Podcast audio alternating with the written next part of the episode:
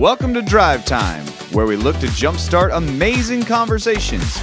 I'm your host, Ryan McElrath, high school pastor at Fellowship Bible Church in Jackson, Tennessee, and I'm excited that you've joined us. Now, let's put it in drive. Guess what, everybody?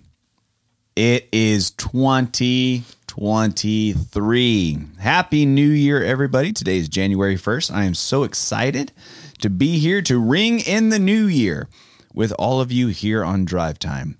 And so, in Happy New Year 2023, I'm here with my friend Maylee, and that is that is what we're gonna do. I'm going to rhyme time the entire episode. I'm just kidding. I'm not gonna rhyme the entire episode I hope today. you wouldn't. Maylee shake shaking her head. Don't try to rhyme everything today. Hi, Maylee. How are you? I'm good. How are you? I'm doing well. Did you have a good Christmas? I did. I had a great Christmas. You had a great Christmas. You have Christmas tomorrow I do. with more family. That's really fun. Just kind of like spread Christmas out a little bit. I guess. Yeah. And then you just had a birthday. I did. How old are you now? I'm 16. 16, driving, making her name known. 2023, the year of Maylee. All right, I'm going to stop. I'm going to stop rhyming now. Okay. All right. Well, it is 2023. We have we are so excited. It has been an incredible ride um, through 2022 with Drive Time. We're excited to start a whole new year, and so let's start. Let's continue with awesome, incredible conversations. And this is the podcast where we answer kids' questions to spark amazing conversations. Uh, the first thing we need to talk about is it is New Year. So last night the island nation of Kiribati. I know that everyone just knows where the island nation of Kiribati is. I just looked it up just to know. It's in the Central Pacific, the giant Pacific Ocean. Um, but technically, it is the first location to ring in the new year each year. So the island of Wow. Kiribati gets to celebrate before anybody else.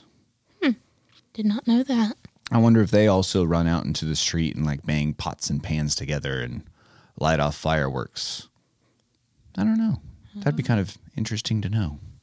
It Maybe would. we should all, everyone, Everyone everyone listening right now, take a visit. next year, yes, we fly to Kiribati somehow and Everybody. celebrate the new year first. We could be first, Yeah. just for one year though. Just one year. Happy 2024 from Kiribati. I don't think that'll happen. We, here dream. in West Tennessee, we celebrate Central Time. We enjoyed it. I didn't even stay up. Did you stay up all the way to midnight?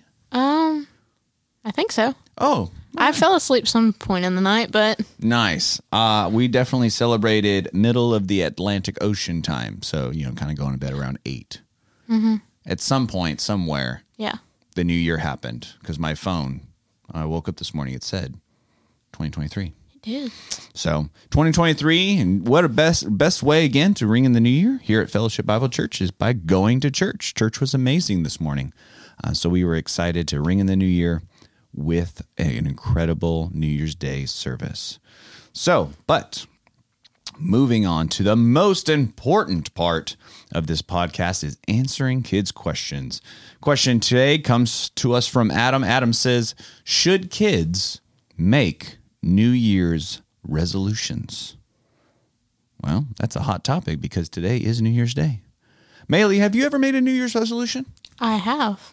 What? Tell me all the details. Oh, I told myself I would stop drinking soda for a year, and now I haven't done it for three years.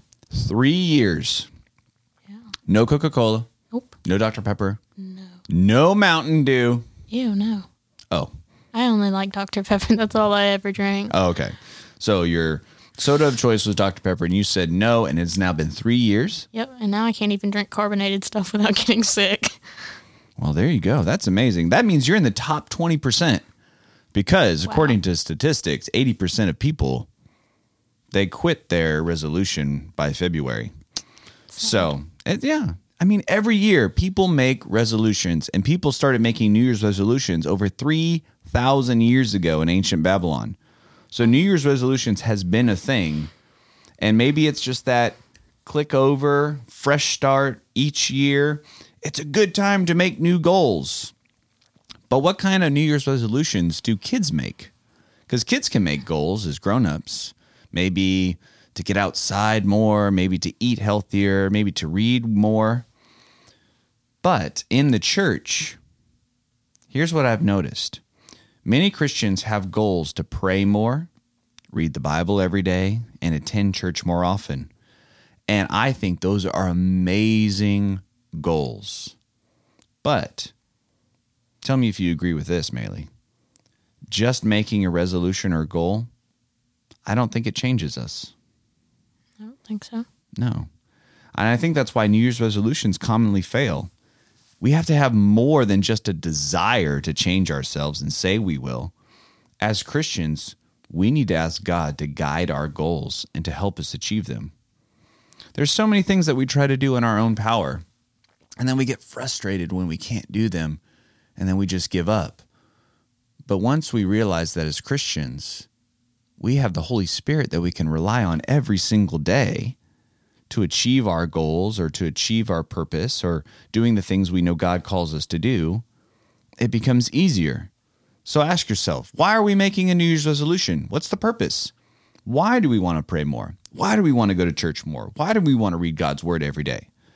If you want to rely on God more and think about Him more, that's a good reason. If you want to get something from God and just check it off a list, well, that's not as good of a reason. Maylee, why don't you read for us what the psalmist says in Psalm 37? Commit your way to the Lord, trust in him, and he will act. He will bring forth your righteousness as the light and your justice as the noonday. Commit your life to the Lord, and when you trust in him, he will make he will make the reward for your life shine like the dawn. Shine like the sun at noon. These are so these are important truths that we see from the psalmist in God's word. That we have to surrender our goals, our wants, our desires, our purposes over to God. And only through God's strength can we able to live for him every single day. So here's what I want you to talk about as a family on this beautiful New Year's Day.